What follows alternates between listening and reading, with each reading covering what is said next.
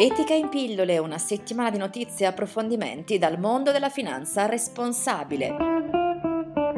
Le notizie. Un fondo di investimento per finanziare lo sviluppo delle energie pulite. A promuoverlo può sembrare un paradosso le più grandi compagnie petrolifere, le cosiddette sette sorelle del petrolio, BP, Repsol, Saudi Aramco, Shell, Statoil, Total e l'italiana Eni. Si sono incontrate a Londra venerdì scorso per presentare un fondo di investimento che sviluppi tecnologie per promuovere le energie rinnovabili, un'inversione di tendenza per il comparto dei combustibili fossili, determinata dalle prospettive del mercato e dagli accordi di COP21 ufficialmente entrati in vigore proprio il giorno dell'incontro.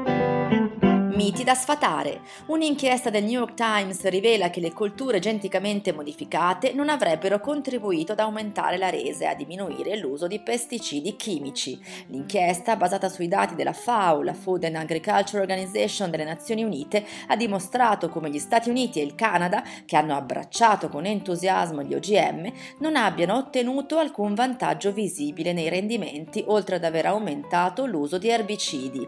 Anche un recente report della National Academy of Science rileva come vi fossero scarse conferme che l'introduzione di colture geneticamente modificate negli Stati Uniti avrebbero portato a produrre guadagni superiori a quelli osservati nelle colture convenzionali.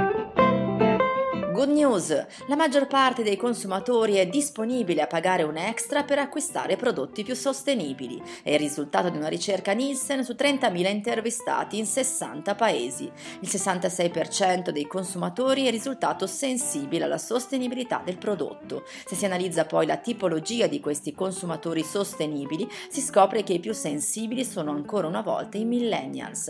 Tra i nati tra il 1980 e il 1995, la percentuale di chi è disposto a spendere di più per la sostenibilità sale al 73%.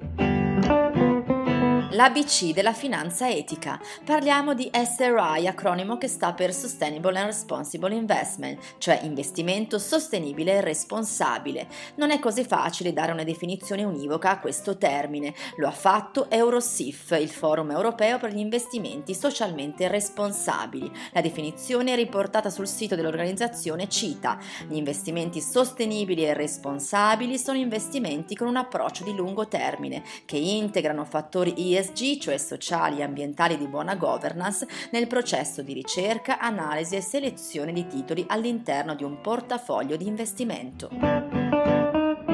L'appuntamento. A proposito di SRI, dal 15 al 24 novembre si terrà la settimana dell'investimento sostenibile e responsabile, la principale iniziativa in Italia sul tema della finanza sostenibile, promossa dal Forum per la finanza sostenibile. Il calendario della quinta edizione include 10 conferenze, tutte a ingresso gratuito, che si svolgeranno tra Milano e Roma.